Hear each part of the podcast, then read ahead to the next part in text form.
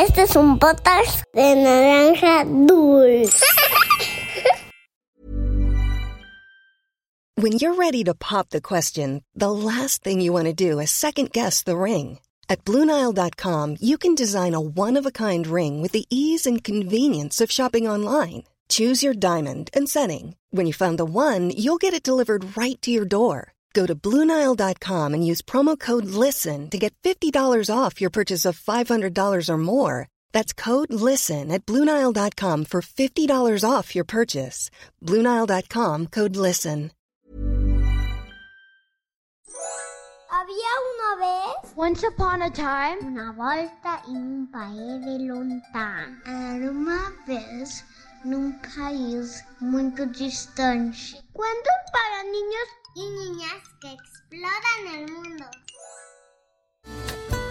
Hola amigos, yo soy Leo, tengo nueve años y soy un fanático del fútbol. Como te podrías imaginar, estoy muy emocionado porque pronto podré vivir el Mundial Qatar 2022. En el anterior solo tenía 5 años y era muy chico, así que no recuerdo mucho. Para celebrar que viene el Mundial, me encantaría que escuchen la historia de un futbolista que puedo considerar como héroe. A pesar de que habían muchas cosas en su contra y su vida no parecía ser fácil, logró convertirse en uno de los mejores. Y aunque recientemente avisaron que está lesionado y no irá al Mundial, creo que nada lo detendrá a seguir siendo un campeón del mundo. Antes de empezar el cuento, te quiero contar algunos datos históricos. El primer mundial de fútbol se jugó en 1930, en Uruguay.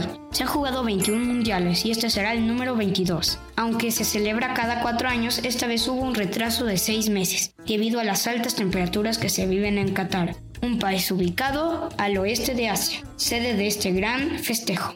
Por último, te quiero contar que estoy súper emocionado porque en 2026 habrá tres sedes, México, Estados Unidos y Canadá. Ahora que sabes un poco más sobre los mundiales, te contaré la historia del futbolista más querido del mundo. Esto es, había una vez, comenzamos.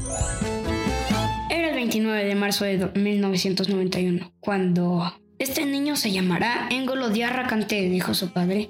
¿Estás seguro de llamarlo así? preguntó la madre con dudas. Por supuesto, un niño debe tener un nombre poderoso. El gran Engolo Diarra fue un esclavo, sí, pero después se convirtió en rey de Bamaná. ¿Por qué no le pondrías su nombre a mi hijo? explicó el hombre. La familia de Engolo vivía en Rueil-Malmaison, en una zona pobre de las afueras de París, ya que sus padres eran emigrantes que llegaron a Francia desde Mali, un país ubicado en África. Eran una familia grande, eran cuatro hermanas y cuatro hermanos, que cooperaban limpiando y atendiendo la casa mientras su mamá trabajaba limpiando casas de otras personas.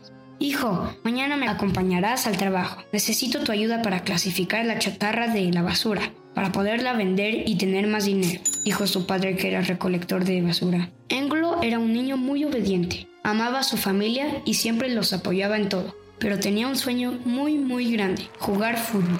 Así que a los 10 años decidió ir al club JS Surense y probar suerte. Hola, me llamo Engolo Kanté. Me gustaría jugar fútbol. Soy muy bueno. Pueden hacerme una prueba si quieren. Soy rápido, hábil, ágil y trabajo muy bien en equipo, explicó el niño. Mmm, eres un poco bajito para tu edad, pero no perdemos nada. Me gusta tu actitud. Hagamos una prueba, dijo el entrenador. Englo sonrió por la oportunidad que le habían dado. No podía creerlo, así que se esforzó para ser el mejor de su equipo y su habilidad para jugar estaba llevando a su equipo al campeonato en la liga infantil. Poco después, cuando tenía tan solo 11 años, su papá murió. La familia Cantet tuvo que trabajar aún más para salir adelante. Llegó el gran día y ganaron la final. Los chicos del equipo brincaban, cantaban y festejaban con el trofeo, mientras que Engolo permanecía tranquilo y silencioso junto a ellos. Puede que no sea mucho, pero este triunfo es para ti, papá, decía Engolo para sí mismo, mirando al cielo, intentando conectar con su padre. Pasó el tiempo, el muchacho hizo pruebas y lo rechazaron en muchos equipos. ¿Alguna vez has sentido que no puedes lograr algo debido a tu estatura? A Engolo le pasó lo mismo. Su baja estatura hacía que casi nadie le quisiera dar una oportunidad, pero él jamás se desanimó. Permaneció en el JS Surense por casi 10 años, debido a su estatura y a su estilo de juego colaborativo. Amigo, eres un gran jugador. Deberías intentar llamar la atención de los buscadores de talento para que puedas irte a equipos más grandes, decía uno de sus compañeros intentando alentarlo. Lo he pensado, pero en realidad no me gusta presumir ni ser personalista. Prefiero siempre trabajar en equipo, triunfar juntos, respondió Engolo. Luego de mucho intentar, en el 2010, cuando Engolo tenía 18 años, se unió a las reservas de Boulogne, un equipo inglés con el que pasó dos años en las divisiones inferiores.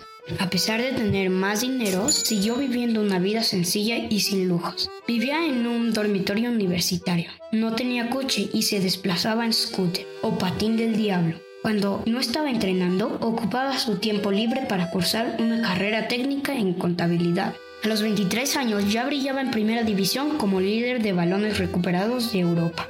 En 2015, el Leicester City pagó aproximadamente de 8 millones de euros para tenerlo en donde fue la pieza fundamental para ganar la Premier League. El siguiente año, el Chelsea lo compró por 30 millones de euros, donde también ganó la Premier League. Pero no solo eso, N'Golo Kanté ganó también el Mundial con Francia y la Champions League con el Blues, que es como se le conoce a la selección francesa. Y a pesar de ser tan exitoso y su forma de ser sigue siendo la misma, dentro de la cancha es un guerrero capaz de correr hasta agotar las piernas. Y fuera de ella, es solo un tipo que sigue manejando el mismo Mini Cooper desde hace 6 años. Pero sabes, esa no es la única historia de éxito y superación. En el fútbol hay muchos jugadores que de no tener nada consiguen tenerlo todo. Aunque en el final está la diferencia. Cuando todos esperan que las cosas caras, los carros del lujo y la fama sean los protagonistas, en la historia de Kanté no hay espacio para esas cosas. La mayoría de los niños sueñan con ser como Messi o Cristiano Ronaldo. Y ya es hora de que quieran ser como Engolo Kanté. Y aunque no podremos verlo en el Mundial Qatar 2022, sabemos que nada lo detendrá porque su humildad, su forma de superar los problemas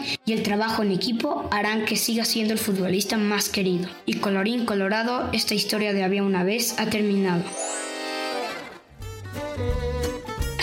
sobre este cuento y compártelo en nuestra cuenta de Instagram en arroba podcast-había una vez. Puede ser de cuando Canté llegó al primer equipo que lo recibió o de cuando empezó a ganar torneos importantes. Ahora los dejo con Anabel para saludar a los amigos que nos escuchan en todo el mundo. Adiós, yo soy Leo, hasta la próxima.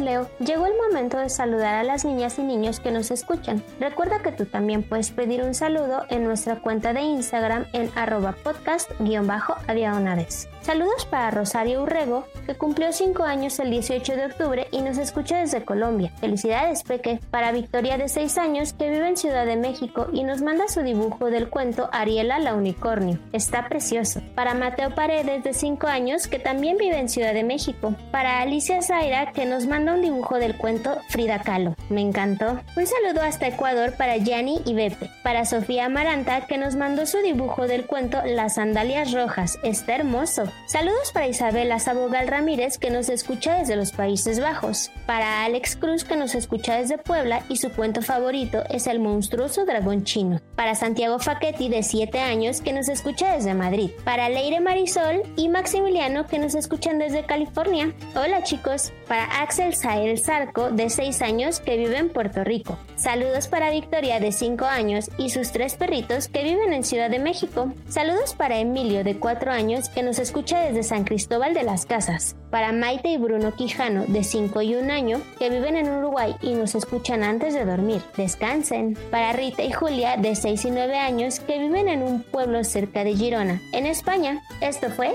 Había una vez. Nos escuchamos en el próximo cuento. Bye.